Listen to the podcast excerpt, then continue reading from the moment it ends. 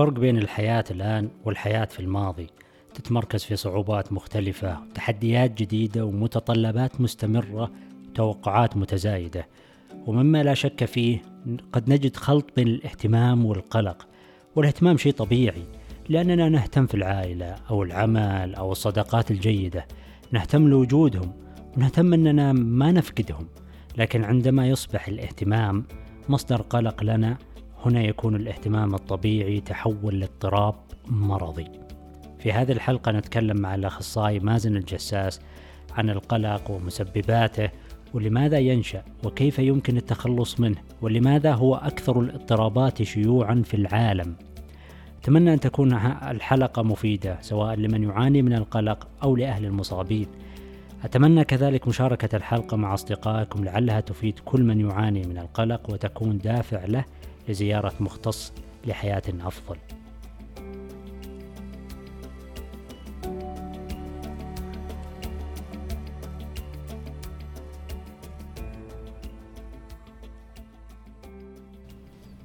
أهلا وسهلا أبو فراس شرفتنا اليوم. يا هلا والله وسهلا شرف لي طال عمرك.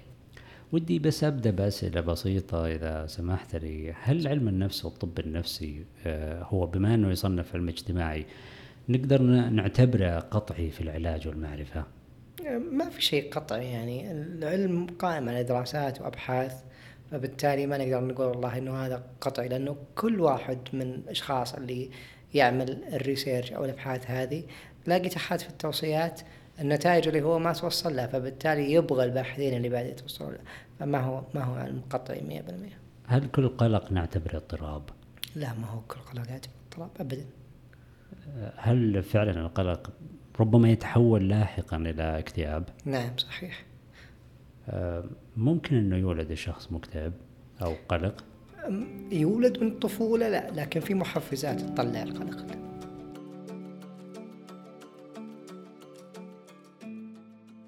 سابقا في في الزمان يعني كان أكيد عندهم أسباب في الحياة تشكل لهم نوع من القلق من سواء التنقل أو الترحال أو مصادر الرزق وغيرها. بس اللي اللي ودي اعرفه حقيقة متى بدأنا نكتشف القلق عندنا في السعودية والله شوف يعني ك ك كرقم محدد متى بدأ الأمراض النفسية بالشمولية مو فقط القلق. يعني ممكن نقول آه، مية سنة تقريبا. من ثمانين إلى مئة سنة بدينا نعرف أنه والله هذا مريض نفسي هذا يحتاج له علاج. في السابق كان السبل العلاجية يا أنه والله آه، يروح للمطوع أو أنه آه، يتربط بالشجرة جنب جنب الخيمة. ما كان والله فيه الوعي والإدراك. لما الحمد لله بدأت النهضة العمرانية في المملكة العربية السعودية. بدأت آه، تظهر عندنا التخصصات الطبية يبتعثون أشخاص للدراسة في الخارج ويرجعون أخذنا شوي من من العلوم آه، والأبحاث اللي اللي تمت برا وقدرنا إنه إنه نعملها أو نطبقها ونقننها بما يتوافق مع البيئة والثقافة السعودية. فبالتالي بدينا نعرف ونعي إنه والله هذا مريض نفسي يحتاج علاج وهذا لا والله شخص آه، آه، مثلا عنده عين أو حسد أو سحر أو خلافه يعني من ثمانين سنة تقريبا إحنا بدينا نعرف إنه في قلق وبدأ في مرحلة للتعريف له وعلاجه صحيح؟ نعم صحيح تقريبا من 80 ل 100 سنة هل الطفولة القاسية والتوتر النفسي وغيرها هي أسباب إصابة شخص بهذا القلق؟ والله هو عامل أنا لما أكون آه، أب إن شاء الله ويكون مثلا عندي ولد وتعامل معه بقسوة بسبب ولا بدون سبب كيف ممكن يكون آه، تأثير التعامل هذا على شخصيته لما يكبر؟ هل والله بيكون عنده توكيد ذات بيكون عنده ثقة في النفس بيكون عنده أكيد لا. لكن لما يكون تعاملي معه إيجابي أمتدح بعض التصرفات اللي يسويها حتى لو كانت بسيطة حتى والله لو ساعد آه، أخوانه أو والدته في ترتيب البيت أو في توصيل آه، بعض الشغلات. آه، أبدأ أنمي عنده أنه والله التصرف هذا إيجابي هذا شيء كويس. يكون الشخص لما يكبر عنده توكيد وثقة بالنفس عالية. لكن لما أبدأ أنت غبي أنت ما تفهم أنت تكرم تكرم أنت وسامعين حمار آه كيف بيكون لما يكبر؟ أكيد بيقول آه أنا أبوي دائما يقول لي أنا غبي فأنا غبي. ولو تجي تقيس ذكاء بعض الأشخاص يكون يعني ما شاء الله تبارك الله جينيس عبقري. لكن من كثرة التحطيم النفسي يبدأ يشعر أنه آه، مرة سيء وأنه ما لاقي فايدة في المجتمع وأنه ما بيقدر يكمل دراسته. لكن لما يطلع من الإطار هذا ويتحرر من القيد النفسي آه، والفكرة السلبية اللي هو راسمها في ذهنه تلاقي إنه كرييتيف تلاقي مبدع جدا تلاقي آه، منطلق في مساحات في في أشياء كثير. بالتالي تكون الطفولة مهمة في حياة الإنسان في صنع آه، صحته النفسية. أكيد الرسول صلى الله عليه وسلم ليش ليش حدد آه، انه الأمر بالصلاة لسبع والضرب عليها لعشر؟ ليش ما قال والله من أول ما يولد؟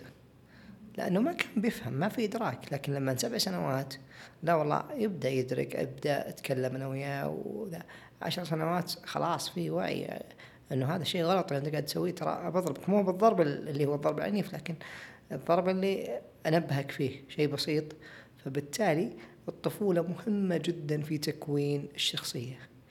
من من الأشياء اللي اللي ممكن تستغربها أبو الجوهرة إنه الطفل لو لا سمح الله في السنوات الأولى من عمره طاح أو ارتفعت حرارته ممكن تسبب له اضطرابات وأمراض نفسية.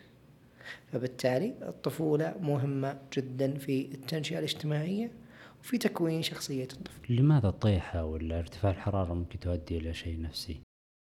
آه لأنه ممكن يكون الارتفاع الحرارة بدرجات عالية أو ضربات الرأس ممكن تأثر على أجزاء من الدماغ فبالتالي تحدث آه، اضطرابات أو آه مشاكل نفسية مثل التخلف العقلي وخلافه طيب لو صارت هذه الواحد كبير يعني ما راح تؤدي إلى نفس النتيجة؟ آه، غالبا الكبير خلاص تشكلت عنده خلايا الدماغ والأشياء العصبية والأمور الأخرى وعنده يعني القدرة إنه يكون أفضل لكن ما هو معناته إنه ما تصير في حالات عندنا أصيبوا بحوادث سير وصاروا صار عندهم تخلف عقلي صار عندهم فقدان للذاكرة وصار عندهم عدم القدرة على الحركة بشكل تام شلل فبالتالي يعني التجنب مثل الأمور هذه هي طبعا بأمر الله سبحانه وتعالى لكن تجنبها آه، مهم جدا طيب آه، لو أني بقدر أعرف خلال مثلا تصرفات ابني إنه عنده مشكلة معينة إنه قلق إنه يهتم في هذا الموضوع إنه تؤثر عليه من الطفولة عشان أقدر أستدرك هذا الشيء؟ إذا أنا فهمت سؤالك صح أنه أنت متى تقدر تعرف أن الطفل والله هذا عنده مشكلة نفسية وأقدر أستدركها ولا لا صح علي ولا لا؟ إيه. طيب ممكن في بعض الأمراض تقاس من عمر ثلاث سنوات وأعلى وفي بعض الاضطرابات تحتاج أن الطفل يكون آه، في عمر متقدم مثلا سبع إلى عشر سنوات لكن النزعة أو السمة اللي ممكن تكون عند الطفل هي آه، من من البداية. يعني مثلا والله تشوف الطفل عصبي لما تطلب منه الشيء آه، يرمي جاء طلب منك الجوال ورفضت تلاقيه يجي مثلا منفعل يسحب منك الجوال ويرميه بالأرض ولا إذا كان آه، ما زال يستخدم الرضاعة يخبط فيها في في الجدار ولا يضرب فيها الأب أو الأم. نعرف إنه طبعا هذا تصرف بالنسبة للأطفال طبيعي نوعا ما لكن متى نقول إنه هذا التصرف مو طبيعي لما يزيد عن حده؟ إنه مثلا والله يقعد يبكي ويسوي آه، فوضى في البيت الين تعطوني هالشيء. ومن أكبر الأخطاء اللي يرتكبونها الأسر للأسف إنه متى ما قال الطفل آه قالوا له خذ خذ وسم خطأ. لأنهم يبغون يسكت اي يبغونه يسكت يبغون يفتكون من الإزعاج. وهذا أكبر خطأ يا أبو الجوهر اللي قاعد يصير. هل في صفات محددة أقدر أعرف منها أنه طفلي قلق؟ تصرفاته خوفه روحته وجيته لما تطلب منه الشيء بابا وش طلب مني؟ راح وجاء راح وجاء آه ماما بابا قال لي كذا. آه الأستاذ قال لي أنت مثلا ما تفهم. آه عندي اختبار بكرة وتلاقيه يعني آه خايف مرة ولا لما بيروح المدرسة بيقابل الناس ورا بعض تلاقيه تعذر والله أنا تعبان بطني عورني فيني شيء هذه سمات إنه ممكن يكون شخصية قلقة ممكن يكون مثلا تعرض للعنف أو ايذاء أو لا قدر الله تحرش جنسي في المدرسة فبالتالي يواجه ال ال ال الشيء هذا بالرفض ويبدأ يحط إسقاطات أو اعذار يعني غير صحيحة. آه، خارج الطفولة أبو فراس آه، طبيعي إحنا نعيش في حياة مليانة بأشياء كثيرة وتصرفات كثيرة وأشياء. يعني الإنسان أحيانا في وسط يومه آه، مجموعة من الأفكار والحياة تمر عليه. أكيد إنه في قرارات معينة وفي لحظات معينة يشعر بقلق. يعني ياتيه شيء يقلق شيء يشد يعني يخلي أفكاره مستمرة بباله ما ما تزول ولا تروح. متى أقول إنه هذا قلق طبيعي وهذا قلق مرضي؟ إيش الفرق بينهم؟ إنه هل فعلا أنا لي أسبوعين ثلاث أسابيع قلقان تجاه هذا الشيء ولا قاعد أنا أتحول إلى واحد في قلق مرضي؟ ممتاز سؤالك جميل جدا وأعتقد كثير من الناس يبغون يعرفون هالإجابة يعني بالنسبة لهم سؤال حاير متى أعرف أنه والله أنا قلقي هذا طبيعي أو قلقي هذا مرضي يحتاج أنه أنا أروح لمختص نفسي بالتالي. في البداية لما خلينا نضرب مثال. آه، آه، أنا شخص بنتقل مثلا من وظيفة لوظيفة أخرى وقاعد أقارن بين الأوفر بين العرض الوظيفي في الشركة A والشركة B. A اللي أنا شغال فيها حاليا و B اللي أنا أفكر إني أنتقل لها. آه، أقارن المكان المدينة هل هي نفس المدينة ولا مدينة أخرى الراتب الأمان الوظيفي المستقبل في الشركة الجديدة آه، فرص الابتعاث وإكمال الدراسات العليا فبالتالي يكون عندي قلق تجاه أنه والله هل قراري هذا صحيح ولا لا. تلاقيه بعد ما يجزم أنه يروح أو يرفض خلاص انتهت الحالة. راح القلق ما عاد هو قلقان. وش السبب اللي خلاها تروح؟ لأنه هذا قلق طبيعي. أنه أنا أقلق من الشيء ذا لما يكون عندي مقابلة شخصية لوظيفة جديدة طبيعي أني أنا بتوتر وأقلق. آه بس المقصد إنه ما هو فترة زمنية قصيرة. يعني أنا عندي مقابلة وظيفية بعد أسبوع فأنا بجهز لها وأقلق عليها ودي صراحة هذا هذه الوظيفة وهذا المجال يعني لي إنه ودي أقبل فيه. لكن لو شخص مثلا يفكر بأنه لا سمح الله يعني إنه بينفصل عن زوجته مثلا فقاعد يفكر لأسبوع أسبوعين ثلاثة أربعة. وقاعد يقلق هذا الموضوع. واتخذ قراره بأنه ينفصل. فلما اتخذ قراره بأنه ينفصل برضو بعدها بأسبوع أسبوعين أو شهر ما زال قلق من صحة قراره ما زال قلق من اتجاه أنه الفرصه الاخرى يعني هي لما تستمر معاه من شهر إلى شهرين أنا أعتقد أنه بيظن أنه هو في شيء غلط. إيه؟ يعني أنا مو قاعد أقلق من إنه أسبوع ولا من رحلة ولا من انتقال لوظيفة. okay. فترة زمنية بتخذ قرار وبعدها انتهى. okay. أنا حتى ما اتخذ قرار ما زال مستمر شوي. اي ليش ما زال مستمر؟ لأنه في تبعات أبو الجوهرة. طيب أنا خلاص قررت اني أنا أنفصل.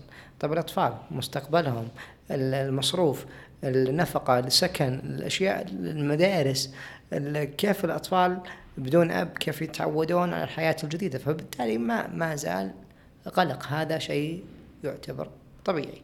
متى أقول أنه والله هذا القلق مرضي؟ لو استقرت كل الأمور السابقة وما زال يخاف. ولو زادت الحالة وصلت أنه والله مثلا حسيت بألم في بطني. تمام؟ آه قلقت منه شوي إنه آه ليش بطني توجعني؟ آه راح خلاص فترة معينة كذا واختفى. لكن نفس المثال حسيت بقلق آه، باتجاه الألم البطن هذا بديت أفكر فيه. طيب ليش جاني؟ أكيد إنه عندي مشكلة صحية لازم أروح أفحص. آه، الموضوع بدأ يكون مزعج بالنسبة لي. هنا قلق متوسط. لما أكون آه، القلق تجاه ألم البطن هذا شديد جدا لدرجة أنه أنا أبتعد عن التفكير بعقلانية تجاه المشكلة وأقول مثلا والله شكله سرطان. أو أنا عندي آه، مثلا قولون عصبي أو أنا عندي كذا أبدأ أتوهم أنه أنا عندي أشياء خطيرة هنا نقول أنه هذا قلق شديد هذا ثلاث أنواع القلق اللي هو زي ما قلت لك الخفيف والمعتدل أو المتوسط والشديد. بما إنك ذكرت مستوياتهم اللي حقيقة اللي أنا ودي أعرفه إحنا نسمع إنه شخص قلق قلق قلق يعني صار المصطلح موجود بكثرة لكن صحيح. ودي أعرف تفصيلا وش هو القلق أصلا؟ يعني وش أعراضه؟ وش أنواعه؟ وكيف أعرف إني يعني هالفترة أقلق أكثر مما يجب ولا أنا دخلت في مرحلة شديد؟ طيب ممتاز سؤالك. خلينا نعرف في البداية إيش هو القلق؟ هو حالة مرضية تنتج عن موقف معين آه، يكون فيه الشخص في وضع غير طبيعي خايف من من شيء آه، حصل أو من شيء مجهول. أنا والله أخاف إني ما أقبل في الماجستير. خاف إني أنا ما أقبل في الدكتوراه طيب هل الخوف هذا لما يستمر آه، أسبوع أسبوعين طلب؟ لا. طب ما طلعت النتائج؟ طبيعي إني أنا بكون قلق. هل أنا بقبل بالبرنامج ولا لا؟ لكن لما والله أقبل بالبرنامج ويبدأ كمان يستمر طب هل أنا بنجح؟ طب الماجستير اللي أنا أخذته صعب. تخصص الطب النفسي وهذا اللي أنا أخذته مثلا علوم عصبية مرة صعب له ادمان فكيف بأدي؟ كيف أبدأ أخاف وأقلق من شيء وهو لسه ما صار. فهنا إذا استمرت الحالة نقدر نقول إنه لابد إنك تراجع مختص. طبعا إذا استمرت الحالة كم؟ من شهر إلى ستة شهور بنفس الشدة والحدة. الأعراض اللي ممكن تصير مع الشخص القلق خوف ارتباك رجفة. تعرق تسارع في نبضات القلب غثيان أرق آه الرغبة آه الله يكرمك والسامعين في الاستفراغ آه أحيانا صداع بشكل مستمر في في شدة الحالات يكون عنده توهم لأمراض آه عضوية غير موجودة في الواقع لكن هو أوهم نفسه أنه أنا عندي هالشيء من شدة القلق. يعني خلينا نضرب مثال أنه بعض الأشخاص آه الله يشفيهم إن شاء الله ويعافيهم يا رب آه الأشخاص المصابين بالسرطانات الله يعافيهم ويشفيهم آه ما راح أضرب المثل على الشخص نفسه بضرب على أسرته ولد عرف أنه آه أمه لا سمح الله ولا أبوه لا قدر الله أصيب بالكانسر كيف بيكون؟ هل والله بينام بشكل طبيعي؟ هل بيفكر بشكل منطقي؟ هل والله آه بيكون عقلاني في بعض التصرفات ولا لا؟ بالتالي هنا موقف ضاغط حقيقي أدى لظهور القلق بشكل مرتفع فما يلام ولكن لو استمرت الحالة لابد من زيارة مختص نفسي وفي بعض الحالات يأخذ علاج دوائي بالإضافة للعلاج السلوكي طيب إيش أنواع القلق؟ أنواع كثيرة منها اضطراب القلق العام الخوف من الأماكن المفتوحة البانيك أتاك اللي هو اضطراب الهلع اضطراب الساحة رهاب الساحة. عندك اللي هو أحيانا يسبب يعني وسواس قهري طبعا مع إنه انفصل حاليا في في الدليل الأخير انفصل الوسواس القهري عن القلق. لكن التصنيف السابق يقول إنه هي من أنواع القلق. طبعا أنواع القلق بالعشرات. ما أقدر أقول لك والله واحد ولا اثنين ولا ثلاثة لكن أنا أقول لك الأشهر هو اضطراب القلق العام واضطراب الهلع واضطراب الأماكن لما نقول اضطراب القلق العام يعني أنا يجي في بالي تصورات إنه في ناس تضطرب أو تقلق من من شيء. يعني مثلا يصير الشخص مثلا يقلق على صحته لو حس إنه زي ما ذكرت اوجع بطنه ولا آه، آه، حس بصداع فيجي في تصوراته دائما القلق يحفز التصورات اللامنطقية. فيجي في باله تصورات إنه طيب يمكن إنه هذه زايدة يمكن هذا سرطان يمكن إيه. هذا شيء. فيروح المستشفى ويسوي فحوصات ويسوي أشياء هذا فيتردد على المستشفى أكثر من من اللازم عشان يتأكد من هذا الشيء. فهل أقدر أقول مثلا في قلق للأمراض في قلق الموت في إيه قلق الحياة الاجتماعية في قلق توهم المرض اللي أنت قاعد تقوله. لا أنا أقول هل انواع تجي بهذا الشكل؟ يعني هل مصنف نعم, طبيا؟ نعم, نعم, نعم. لأنه في ناس مثلا يقلق من فكرة الموت وهو مصير محتوم. في ناس مثلا يقلق من فكرة المظهر الاجتماعي أو الخارجي. في ناس يقلق من المرض في في يقلق في وهذا يجرني لسؤال. إذا هذه بس أنا بتأكد إنه هل هذه الأنواع مصنفة نفسيا كأنواع قلق. نعم صحيح. وتعالج بطرق مختلفة. نعم صحيح. طرق دوائية وسلوكية. تمام.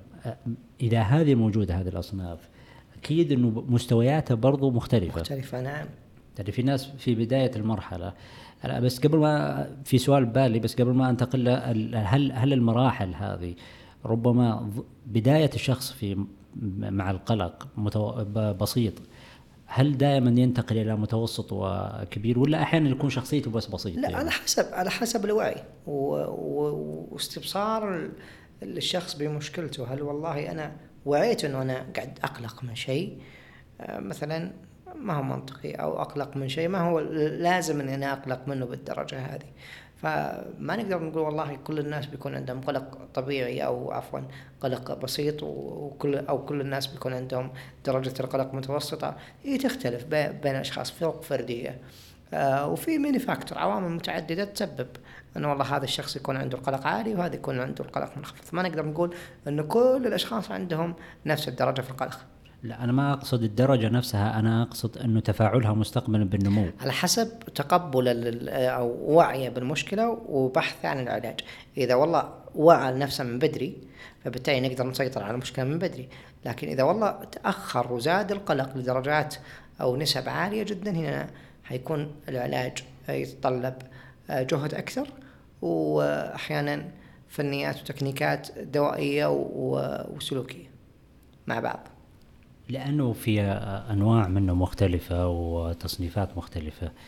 أكيد بلا شك إنه في فرق بين إنه شخص يعني عنده قلق محدد أو قلق عام وبين شخصية قلقة. إيش الفرق بينهم؟ طيب القلق المحدد من اسمه واضح في سبب واضح محدد. والله أنا أقلق من المصعد إني أنا أدخل مصعد مكان مقفل ولا أروح بر. رغاب اماكن مفتوحه ولا والله أشخاص جدد. واضح آه، الكالتشر حقي لكن شخصية قلقة. والله أنا اليوم قمت من النوم متأخر الدوام فتلاقيني طول اليوم قلق. وصلت الدوام. صح أني تأخرت بس وصلت بالسلامة. لكن ما زلت خايف أو قلقان. أو تأخرت. المهام بتتراكم. المدير بيعطيني إنذار. ممكن يصير كذا. ممكن يصير طيب خلاص انتهى الموقف. جيت وعذرك المدير على التأخير وكذا. ليش ما زلت قلق؟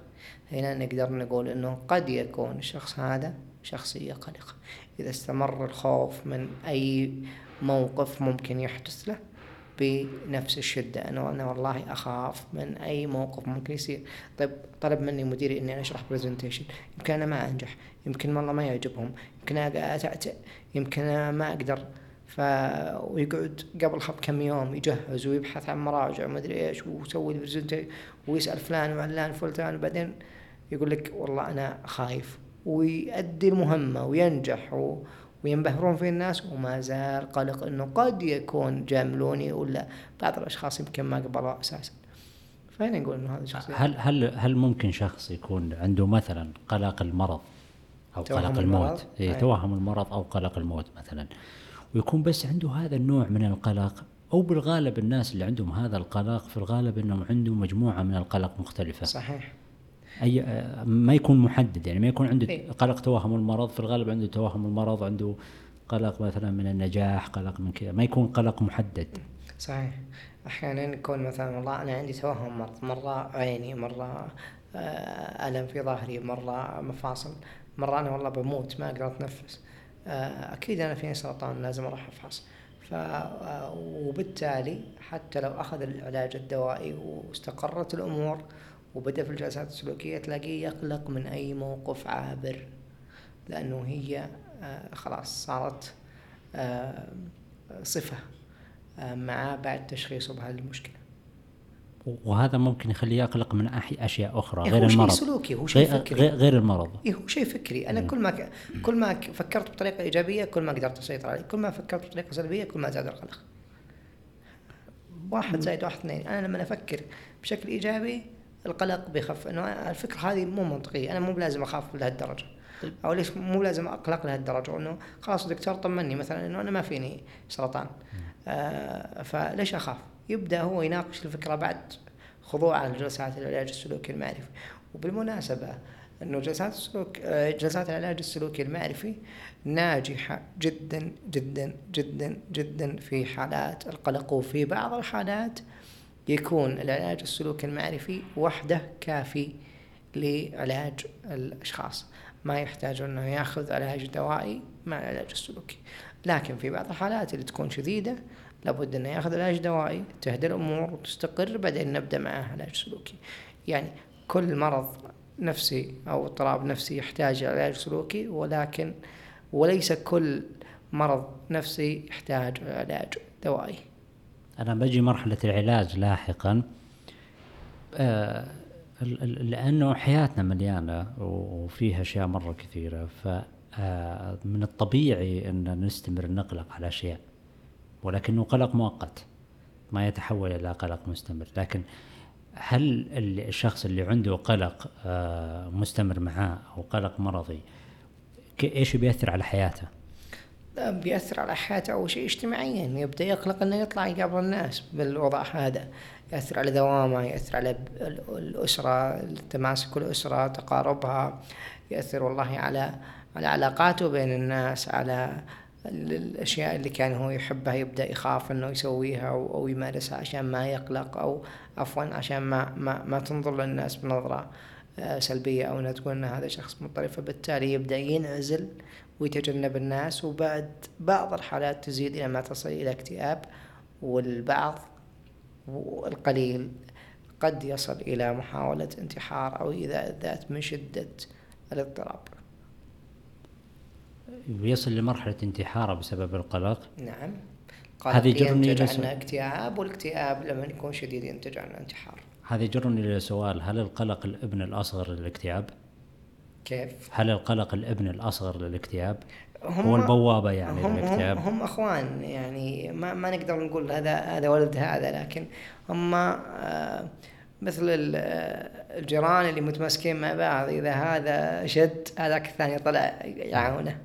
فبالتالي لما يكون عندك قلق آه لا تصل يعني أرجوك رجاء خاص. التوجه للعيادات النفسية سواء الأطباء النفسيين أو الأخصائيين النفسيين ما هو عيب. معلوماتك سرية ما حد بيقدر يطلع عليها تماما. ما حد له الحق أنه يفشي حرف واحد من شكواك الم... شكوتك المرضية. فبالتالي لما تشعر أنك بحالة غير طبيعية أو الأشخاص اللي حولك ويحبونك. شافوا أنه والله أنت شخص بديت تتغير بدأ السلوك حقك يتغير بدأوا يلاحظون أنه والله مازن اختلف علينا. ما هو نفس مازن الأول. فنصحوك أو أنت لاحظت أنك تحتاج روح ولا تتردد. صدقني أنت قاعد تنقذ نفسك بالروحة هذه. لأنه لو لا سمح الله زاد الموضوع قد تصل إلى اكتئاب لا قدر الله وبالتالي لما يشتد الموضوع يصير محاولة انتحار الله لا يقدر. هل كل قلق شديد يؤدي للاكتئاب وهل كل اكتئاب يجر معه قلق؟ بالغالب نعم إيه. يعني كلهم مترابطين. نعم مترابطين نعم. لأنه غالبا المكتئب يجر من معه نوع من القلق تجاه الحياة. إيه هل أنا والله بطيب؟ هل أنا كذا؟ هل أنا كذا؟ والعكس صحيح. آه يعني إحنا هذه الحياة الحين شديدة شوي يعني في انه الانسان متسارع ويعني وعنده احتياجات وعنده قرارات. وش تأثير بعض السلوكيات والأحداث الحياتية مثلا؟ إرضاء محيطك ولا الخوف المستمر الوحدة الفردانية على نشوء القلق؟ طبعا هي أنت قلت ماني فاكتور. عوامل متعددة كل عامل مرتبط بعامل آخر. والله أنا لما أكون آه، في مجتمع قاعد يقدر الشيء اللي أنا أسويه. والله بنى نفسه بنفسه كافح درس آه، توظف تزوج آه، كمل دراسات عليا. فبالتالي في تقدير للكفاح والظروف الصعبة اللي أنت مريت فيها. لكن لما نكون أنت سويت هالأشياء والمجتمع ما زال طب ليش ما صرت زي فلان؟ okay أنت درست تخرجت. طب فلان صار مثلا صار ضابط. أنت ليش ما ما صرت زيه؟ طيب فلان والله مثلا صار مليونير دخل تجارة ونجح وكذا. طب الله رزقه سبحانه وتعالى. فما أقدر أكون يعني copy paste من فلان. ما هو نسخ ولصق. فبالتالي هل هالكلمات اللي خليك زي فلان خليك ترى هي تدمر الواحد نفسيا. فدائما أقول للأسر والأشخاص اللي يجوني بالعياده إنه لا تقارن نفسك بأحد. أنت شخص مستقل منفرد خلقك الله لتؤدي رسالته وعندك القدرة وال والشخصية وال والإمكانيات أنه تبني ذاتك وترتفع بقيمك آه وتثبت شخصيتك. ما أنت آه يعني صورة من من شخص آخر. لك الفردانية والاستقلالية. طبعا هذا ينطبق على كل أنواع القلق. هذا مثلا اللي تتكلم عنه قلق النجاح أو قلق الحظوة. نعم. لكن ممكن قلق المكانة ولا قلق الاجتماعي ولا ولا إنه كل له آثار وجذور أكيد. نشأت من خلالها. يعني الحياة الآن فيها صفات أو فيها أشياء قاعد تساعد على إنه هذا المو يكون موجود القلق. آه، هل فعلا إنه جميعنا يعني في زمن في حياتنا يعني المستمرة عاش 60 70 سنة أصيب بالقلق لو لمرة واحدة في حياته؟ أنا بسالك الآن سؤال وأنت جاي آه لاجتماع مهم وصار في مشكلة في الطريق أو زحمه أو كذا ما تقلق؟ لا طبعا طيب ما يتكرر هالموقف؟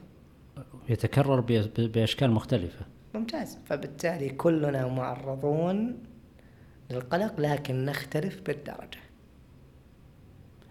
لكن معرضون للقلق يعني أنا أحس يعني أبو آه، فراس أنه القلق اللي ذكرته هذا قلق حياة. يعني أنت في كل أسبوع يمر عليك نوع من القلق. كيف بيصير هذا ولا صار هذا ولا يعني لأنه أنت لازم تفكر في أمور حياتك طبيعي. أكثر.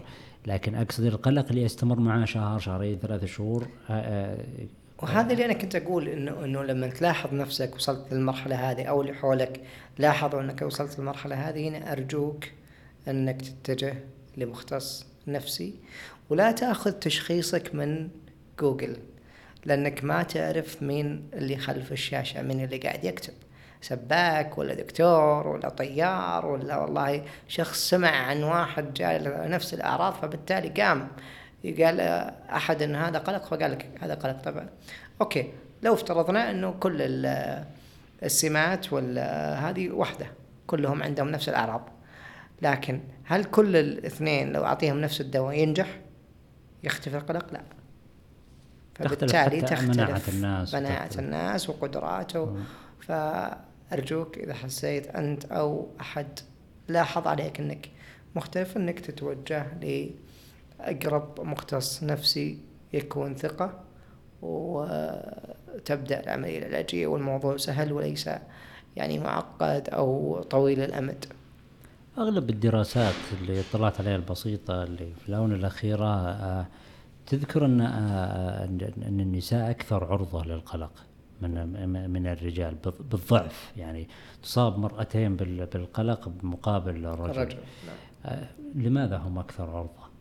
أكثر عرضة لأنه عندك عوامل متعددة. مثلا والله المرأة بطبيعتها آه، تحب أنها تكون آه، بكامل أناقتها وجمالها. لما تطلع لها حبة وعندها مناسبة زواج شلون بتكون أبو الجوهر؟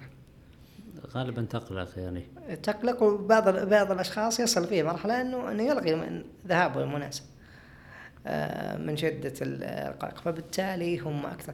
لكن أنا كرجل جت طلعت بالحبة هل والله بكنسل إني لا ولا طلعت لكن المرأة لا. يهمها أنها تكون بأفضل حال بأحسن صورة فعشان كذا. هم أكثر عرضة للإصابة. ويمكن شعور الأمومة لأنها دائما تقلق على أبناء أكثر أكيد. هذا ما يعني أن الآباء ما يقلقون أي نعم أكيد. الأب لكن له له قلقة مختلف لكن الأم الحماية الخوف التوتر الرغبة في أنه يكونون هم أفضل الناس مختلفة جدا. هذا ما يعني أنه ننكر دور الأب. وهذا برضو من هذا المنطلق أن المرأة إذا حتى لاحظوا الناس في محيطها أنها تغيرت فلا بد أنها تعرف أن أنه هذا القلق اللي فيها ما هو قلق طبيعي ما هو نعم. قلق للأفضل أو قلق مؤقت أو شيء فتحاول أنه تكون على دراية بهذا الشيء عشان تتجاوزه أكيد. في وقت قصير آه، إحنا مرينا في سنتين اللي راحت في جائحة كورونا وكان لها أثر على الناس جلستهم في البيت و والمعقمات والغسيل والمرض وتاثيراته وبالبداية حتى ما نعرف إحنا وش المرض صحيح. في ناس تتوفى الله يغفر لهم في ناس اصيبوا فيها وتطوروا في ناس لا والله ما أثر عليهم كثير فكان في توتر في الطابع العام في صحيح. الحياة يعني في في العالم ككل ف وعندنا كان في الأغلاق وكان في التشدد وكان في الاحترازات آه، بعد ما خلصنا السنتين وبعد ما تجاوزنا هذه المرحلة أكيد في ناس كانوا الحمد, الحمد لله. في ناس أكيد أنهم كانوا في هذه المرحلة في أصابهم نوع من القلق. هل نقدر نقول أنه بعد هذه المرحلة في ناس بتدخل في في قلق مرضي جديد؟ آه سؤالك مهم جدا. أول حالات الإصابة والآن في مارس 2022 نقول الحمد لله انتهينا من هالجائحة. والحمد لله تراني ما زلت أنا الصامد الوحيد ما اصابت لا أنا كوني ممارس صحي. ما ما ما فما اختبرتها إن شاء الله ما تذوقها لا أنت ولا اللي تحب. أنا كوني ممارس صحي للأسف اصبت فيها في في الآونة الأخيرة يعني تماسكت سنتين وفي النهاية آه سبحان الله اصبت لكن الحمد لله يعني فضل الله سبحانه وتعالى إني ما أخذ الجرعات الثلاث فالحمد لله ما كانت يعني شديدة جدا. كان الجسم عنده المناعة الكافية والقوة الكافية انه نقاومها فنرجع للسؤال إنه والله كورونا غيرت مفاهيم العالم وبالجوهره لو تجد يعني لو لو تلاحظ انه كل العالم تغير ما بعد أزمة كورونا وين كنا وين صرنا؟ يا أخي الأشخاص اللي كانوا في في سادس ابتدائي أو خامس ابتدائي فجأة بعد أزمة كورونا دخل متوسط. شلون؟ أنا كيف بتقبل؟ الخوف التوتر. هناك كانوا أشخاص لطيفين صغار حليلين. فجأة في المتوسط ناس كبار شنبات بعضهم راش ودبالة والثاني لسه تو في, في طور فبالتالي في قلق في خوف أكيد. آه بداية الأزمة ما كنا ندري هل والله هذا الاضطراب أو ال pandemic بيموت ولا لا. هل والله الشخص اللي أصيب فيه بيتعالج بيطيب؟ فكورونا غيرت موازين العالم كامل سواء على القطاع الصحي سواء على القطاع المالي التجاري الاقتصادي السياسي كل شيء. كل شيء تغير. خصوصا انه كان في الأزمة اللي في وزارة الصحة كان يقلق على اهله ما يدري عنهم لأنه ما يبغى يصيبهم بهذا المرض. فيقلق عليهم فيجلس شهر شهرين ما يشوفهم. مجرد. فيكون هذا بالنسبة لي يقلقه الأهل برضو يقلقهم إنه أخاف يجي أخاف يصيبه شيء أو نجي إلى حتى قلق جديد الآن موجود بعد ما بدأت تزول الجائحة إنه بعضهم يقول كيف نواجه المجتمع والمناسبات والاجتماعات فيصيب قلق نوع منه اجتماعي. لكن هل هذا القلق ممكن يتحول مرض؟ أشوف الآن في وعي أبو الجوهرة وفي وعي وفي إدراك وعرفنا الفيروس هذا وش وحللناه وفي المختبرات ووجدت الريسيرش والدراسات في كل دول العالم. وخلاص اعطتنا تصور واضح ورؤية واضحة عن الاضطراب. فبالتالي نسبة القلق من الاضطراب أو عفوا من الفيروس أخف بكثير من السابق. فهنا نقدر نقول إنه بعد ما عرفنا الدراسات خف خف القلق لكن لما تجيني والله في بداية الجائحة إحنا ما نعرف شيء عنك. أنا من الناس اللي لما اصيبوا أهلي في بداية الجائحة آه يعني كنت خايف جدا. يعني ما في لقاح ما نعرف هالمرض وشو. آه كل شوي سعاف جاي يأخذ واحد من أهلي. آه واحد في المستشفى واحد في فندق الفلاني واحد مدري وين. ف بالطبيعي إنك بتقلق بتخاف ما تدري هذا وش. بيطيبون مو طايبين بيطلعون مو طالعين بس هل هذا القلق بعدين يمكن لو قلقت لأسبوع أسبوعين ثلاثة لين تطمنت على حالهم أفضل ممكن يتحول معي على إني شخص بصير أقلق؟ طيب خلينا نرجع للمثل اللي كنا نقوله عن الأشخاص اللي عندهم كانسر سرطان. الله يشفينا وياهم يا رب ولا لا يبتلينا في من نحب ولا في أنفسنا.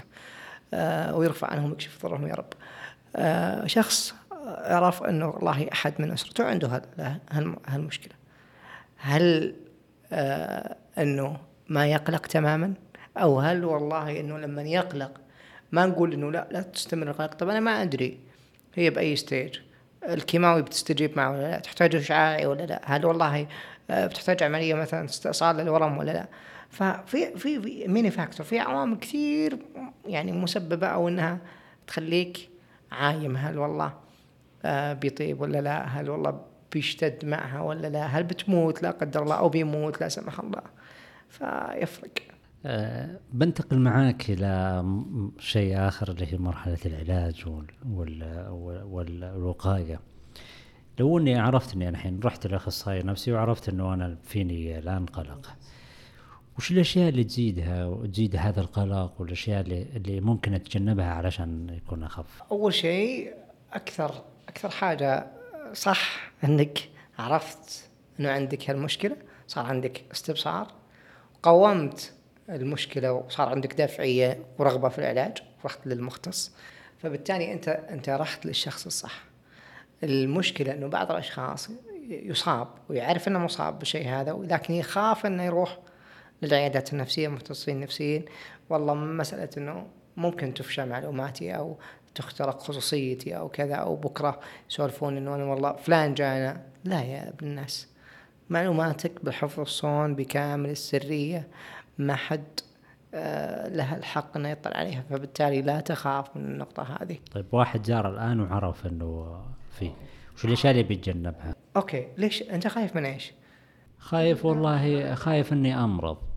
طيب تقولي عادي وإذا مرضت بس مخي ما يفكر بهذه الطريقة. okay بعض الأشخاص لما لما يوصل للمرحلة هذه ويشد لابد إنه يأخذ علاج دوائي وبعدين يبدأ في العلاج السلوكي. وهذا اللي يجرني إلى سؤال إنه هل آه، القلق يعالج بشيء دوائي ولا سلوكي أو كلهم مع إذا بعض؟ كانت من من من من خفيفة إلى آه، متوسطة ما يحتاج علاج دوائي. آه، ولكن إذا كانت والله حالات شديده جدا لابد إنه يستخدم علاج دوائي بعدين يبدأ علاج سلوكي. بس قبل ما أستخدم العلاج الدوائي ولا في حال إني أنا أستخدمه أكيد في مسببات بتزيده. هل هذه المسببات يصير يبتعد عنها؟ ي... طبيعي. أنا لما أكون قريب من من المسببات اللي سببت لي هالقلق بتزيد عندي لكن لما والله أعرف وش الأشياء وأبدأ مع الاخصائي النفسي أتناقش أنا وياه ونعرف الخطة نحط الخطة العلاجية مع بعض ونعرف وش الأسباب اللي سببت لظهور القلق وش العوامل اللي ممكن تحركه وترفعه فنقدر نشتغل عليها ونبدأ نسوي خطة علاج سلوكي معرفي في تغيير الأفكار غير العقلانية لأفكار عقلانية ودحض الأفكار وإزاحتها وكذا. فبالتالي يكون عنده القدرة على معرفة أنه والله هذه فكرة آه، مثلا اضطراب هلع أو نوبة اضطراب هلع أنا أقدر أتعامل معها بالطريقة الفلانية والفلانية والفلانية اللي علمني اياها الاخصائي النفسي استرخاء التنفس معرفة إنه هذه الفكرة غير صحيحة إنه أنا قد أصبت بالنوبات هذه أكثر من مرة والحمد لله ما جاني شيء لازم أكون مسترخي آه، أبدأ أسوي الفنيات اللي أنا تعلمتها في جلسات العلاج السلوكي على أساس أقدر أخفف من الحدة ما يحتاج انه أنا أهلع وأخاف بشكل شديد جدا وأروح. لو شخص مر فيه سنة سنتين قلق ومر فيه واتخذ الخطوات إنه زار أخصائي وبدأ في مرحلة علاج آه سواء أخذ آه الأدوية أو الجلسات السلوكية آه هل بيكون هل بيكون القلق مستمر معه طول حياته؟ فلا بد إنه يكون عنده القدره والسيطرة عليه أو إنه من الأشياء اللي تزول؟ لا من الأشياء اللي تزول. آه خلينا نتفق أنه الأمراض النفسية نوعين. أمراض عصبيه وأمراض ذهانيه من الأمراض القلق من الأمراض العصبيه اللي تعالج آه سلوكيا ودوائيا أحيانا لفترة مؤقتة ونوقف آه الذهانيه اللي تحتاج علاج آه بمضادات الذهان لفترات طويلة من العمر. فبالتالي اللي يبدأ يستخدم آه، علاج دوائي للقلق. لا يخاف إنه والله أنا بدمن عليه وإنه أنا خلاص باخذ الدواء طول عمري. لا لا, لا ابدا. خلينا نفترض إنه بعد بعد هذه السنتين تجاوزها وراحت حياته ومشت وراحت لعشر سنوات. هل القلق من النوع أو من الاضطرابات اللي ترجع حتى بعدين؟ ممكن أكيد. إنه يكون ممكن. هو بيئة جاذبة إنه ممكن نعم. يرجع. فعشان كذا لازم يكون عنده القدرة عنده والمعرفة. القدرة. نعم. فيتخذ نفس الإجراءات السابقة إنه يزور أخصائي أو إنه يكون عنده التطور على حسب ممكن أحيانا أحسنت. نعم صحيح. ممكن أحيانا يكون يظهر لكن بصور مختلفة أو بنوع مختلفة بالتالي قد يكون آه، يحتاج أو في الأغلب إنه بيحتاج إنه يعاد تقييمه من قبل مختص نفسه. أنا في سؤال يهمني يا أبو فراس وبقدر أختم فيه الحلقة. آه، دائما الشخص إذا أصيب بشيء هو لا يصاب به ذاته. في الغالب. الحمد لله إحنا مجتمعات أو أو إحنا في مكان آه، اجتماعي شديد فغالبا العائلة والناس والمحيط آه، تكون متواجدة مع الشخص بكثرة. فلما شخص يصاب بقلق ويكون أهله أكيد إنه يتضررون معاه سواء إنه يشوفونه مشتت أو ما هو على بعضه أو إنه هو مثلا يعني يكون يتحدث لهم كثرة عن قلقه وإنه مأثر عليه ولا إنه يحس بكذا ويشعر بكذا ويبغى يفضفض بكذا ويبغى يسوي مع ويبغى يبغاهم يساندونه في شيء معين. وش نصيحتك للأهل اللي اللي عندهم شخص مصاب في هذا النوع من القلق آه، توجهها لهم وكذلك إنه يكون عندهم المعرفة على إنهم يعرفون يتعاملوا معه لأنه مرحلة أحيانا لما تشفق على شخص أو تتعامل معه بطريقة مرة مختلفة هذا مؤذيه له. فعلا أنا أشكرك جدا جدا جدا على هالسؤال وإنه يكون إن شاء الله آه، خاتمة جميلة للسادة المستمعين. نصيحتي كالتالي لما يجيك الشخص يشتكي لك هو يرى فيك الأمان ويبغى شخص يسمع له ويخفف عنه القلق البعض للأسف يجي يقول يا أخي أنت over أنت over الموضوع. يا أخي أنت ما فيك شيء. لا تقعد توسوس تزود الموضوع ما أدري إيش. ولا تدلع ولا أنت قاعد آه، تطلب إنه إحنا نهتم فيك بزيادة. لا, لا ابدا.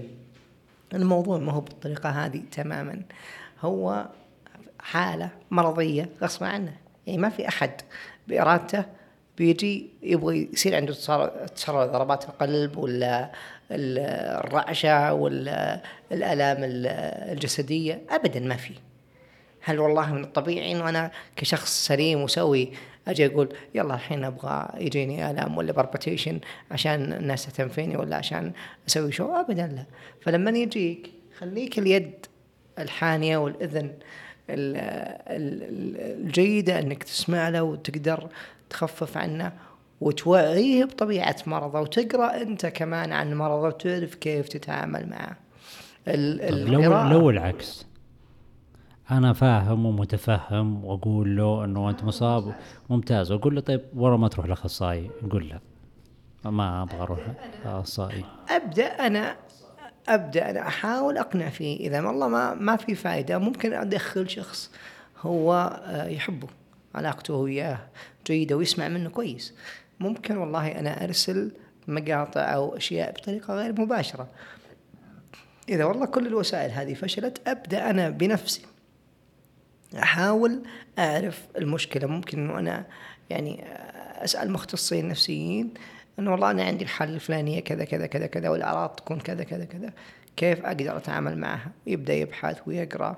كثير من الأسر يمرون علينا في العيادات النفسية ما شاء الله تبارك الله. عندهم الوعي الكافي والإلمام الكافي بحالة ولدهم وأنه والله مثلا بايبولر أو عنده نوبات الحين هو في نوبة الهوس ونوبة الهوس هذه تخليه ما ينام كثير وتخليه يصرف فلوس كثير وعنده مشاريع وعنده ما فعارفين عندهم الوعي الكافي وعندهم الإدراك أنه والله الآن وصل هالمرحلة لابد أنه يروح آه، للدكتور أو ممكن أنه نعدل شوي في في الأدوية حسب طبيبها المعالج. ف يعني إذا جاك أحد إرشده للطريق الصحيح لا تحاول إنك تتفلسف وتقول إنه والله ما فيك شيء وإنه كذا. أوكي الطبطبه والتخفيف جيدة لكن لما أنت ترى إنه تغير عن السابق أعطيه المفتاح وقول له روح هي أحيانا تكون شعارات معاوية. آه، لا تكون قاسي معاه بأنك تجبره دائما راح المعالج ولا تكون مقلل منه. وكذلك إشارة معاول المقصد فيها أنه يجيك شخص مثلا عنده قلق من من وهم المرض. فلا تقول لا أنت عندك هذا القلق هذا يعني تراه قلق وكذا وما ينفع أنك تسوي زي كذا ومشينا لمعالج نفسي. ما تشوف إنه خلينا نروح نسوي خلينا نروح نسوي الحين التحاليل اللي تبغاها ونسوي هذه الأشياء ونشوف لا الحمد لله هذه نتيجتك زينة وكذا. طيب كررها مرة ثانية نروح نسويها نقول طيب إيش رأيك لو تروح تجلس مع أخصائي مثلا؟ تقول تسولف معاه لأنه أحيانا الموافقة الكاملة تزيد الحالة. أحيانا المنع الكامل يزيد الحالة. فهي شارة معاوية يعني معرفة التعامل هي اللي بتخلق فرصة فرصة جيدة فرصة جيدة. فعلا. البعض أحيانا طيب أوكي بعطيه الفرصة الأولى والثانية سوى الفحوصات مدري إيش وقلت إنه هذا شيء طبيعي وما فيك شيء. آه، ممكن أقول له والله في فلان من الناس آه، مر بتجربة مماثلة وراح للدكتور نفسي. أنا مثلا مر ممكن أكون يعني أمثل على نفسي إنه والله أنا مريت ترى بتجربة زي كذا ورحت للمختص نفسي وترى فادني وكذا وإنه هذا شيء نفسي ويتعالج وزيه زي أي مرض آخر عضوي. فبالتالي لا تقلق منه وخلنا نروح ونشوف الدكتور النفسي أو ممكن أنت تختار الدكتور اللي أنت ترتاح له. يعني أنا ممكن أرشدك لأماكن آه، موثوقة آه، فيها مختصين نفسيين موثوقين تشوفهم واللي ترتاح له ممكن تحجز عنه. فأنا أعطيه كذا خيار. خليه هو يفكر. وش الأنسب له؟ وش ممكن يسوي؟ وصدقني الأغلب بيجي يرجع يطلب مساعدتك. طيب أنا اخترت كذا تعال ساعدني. فساعده. أرجوك وأتمنى أنه آه، تكون الحلقة نالت على إعجاب المستمعين ونكون آه، وفقنا في تقديم المعلومة لما ينال آه، رضاهم ويكون متوافق على الشيء اللي كانوا يبحثون عنه. إن شاء الله وان شاء الله أن تكون لو أفادت شخص أو شخصين فهي بحد ذاتها مكسب. ودائما يبقون الأهل هم الملاذ الأول وهم البذرة اللي أنت تستطيع إنك تغرس فيها قد ما تقدر. الله يعطيك العافية أبو فراس وصراحة استفدت منك الكثير تجاه الخلق وإن شاء الله أنه في الناس اللي تسمعنا تستفيد. شاكر لك حضورك وإن شاء الله في فرصة أخرى معك إن شاء الله. بإذن الله وأتشرف. الله يعطيك العافية. الله يعافيك. في أمان الله. مع السلامة.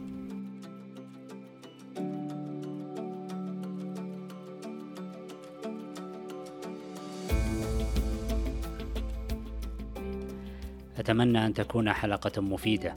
قد تساعد من يعاني من المرض أو لأهل المصابين. أتمنى كذلك مشاركة الحلقة مع أصدقائكم في وسائل التواصل الاجتماعي.